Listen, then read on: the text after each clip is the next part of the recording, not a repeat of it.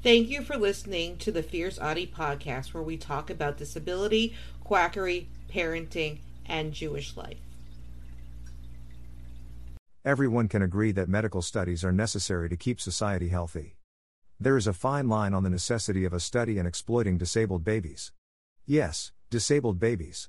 According to Eric Yan of Harvard Medical School, research including developmentally disabled children and adults have contributed greatly for improvements in quality of life but also remembered for major ethics violations. Closer examination of existing codes with respect to developmentally disabled people is because of the past violations that have occurred. This study is frighteningly similar to the Little Albert experiment. In 1920, Watson and Rayner conditions an orphan called Albert B., also called Little Albert, to fear a white rat. Pavlov showed that classical conditioning applied to animals. Watson and Rayner showed that it also applied to humans. Little Albert was a nine month old infant that was experimented on. They wanted to see his reaction to different stimuli.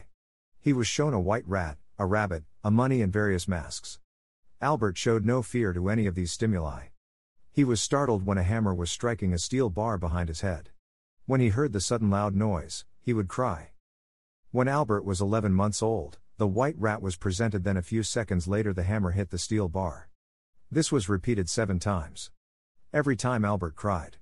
He tried to crawl away. This caused Albert to be afraid of the rat. Watson and Rayner noticed that Albert was also afraid of objects that shared characteristics with the rat. Some examples were the family dog, a fur coat, cotton wool, and a Father Christmas mask.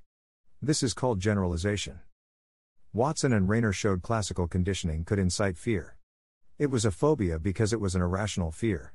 The next few weeks and months, Albert was observed, and 10 days after conditioning, his fear was less marked. This dying out of a conditioned response is called extinction. After a month, he was still afraid, but the response wasn't as severe. The study in question. At Yale University, both autistic and neurotypical toddlers were being subjected to stimuli to trigger a fear response. The purpose of this study was to show a link between exposure to a social threat and distress level in an autistic toddler. The study will be broken down and explained in order for the average person to understand what happened during the study. Their reason for their study is that young autistic children exhibit atypical reactivity to everyday challenges. This means they react differently to stimuli that trigger them emotionally. Some challenges that the study staff consider to be everyday but can be more stressful for the autistic person. In order to pathologize autism, the study doctors have the desire to witness babies in distress. WHO approved this study. This study was approved by the Human Investigation Committee of the Yale School of Medicine and informed written consent was obtained from the parents of the participants. The participants were 42 autistic toddlers, average age of 22.42 months, and 22 typical toddlers, average age of 22.97 months, without a family history of autism. WHO participated in the study. The typical toddlers were the control group. The autistic toddlers were referred to a university clinic to confirm an autism diagnosis. The participants were assessed using the Mullen scales of early learning, MSEL, and severity of autism symptoms, their words not mine, using the Autism Diagnostic Observation Schedule 2, ADO2, toddler model. There was a child psychologist, a social worker, and a speech language pathologist assigned to carry out the assessments. Toddlers who had known genetic abnormalities or gestational age under 34 weeks, born before the pregnancy was 34 weeks long, were excluded. 26% of the participants were female. Study procedure Every toddler was assessed for emotional reactivity to fear inducing probes. This means the reaction to a scary event was recorded. These probes were made to trigger fear, though different novel and potentially threatening stimuli. The stimuli were Female stranger wearing dark clothing, a hat and sunglasses entering the room, approaching the child and leaning towards the child for approximately three seconds one time. A large mechanical spider crawling towards the child three times. A mechanical dinosaur with red light up eyes approaching the child three times. Female stranger with dark clothes wearing three grotesque masks, one right after another, while entering the room briefly and maintaining a 1.5 meter distance from the child. The examiners did not speak, touch or engage with the toddlers while they were enduring the fear inducing events. There were only 30 seconds breaks between event. This was not for the benefit of the child. This was so the child would be in a neutral mood before being exposed to the next event. All session were video recorded and coded for peak intensity of distress response across facial, vocal channels and visual attention to threatening stimuli for emotional regulation strategies. They expected 22 month toddlers to know how to emotionally regulate on their own. Typical toddlers completed fewer trials than the autistic toddlers. Some of the toddlers were terminated due to parent non compliance. Ethical principles when involving developmentally disabled people in research. People who are developmentally disabled are uniquely vulnerable populations. They experience greater burden from mental health issues because they received poorer quality of care than their typical peers. Because of this, a code of ethics is necessary. The different principles of ethics and they relate to this study will be explained. Principle of validity. The researchers are more likely to understand the nature and purpose of the study better than participants. Because of this, the researchers are responsible for being aware of the requirement of validity. The aims of the study should be the understanding and treatment of a condition. Scaring babies does not allow the researchers to understand autism any more than they did already. Principle of distributive justice.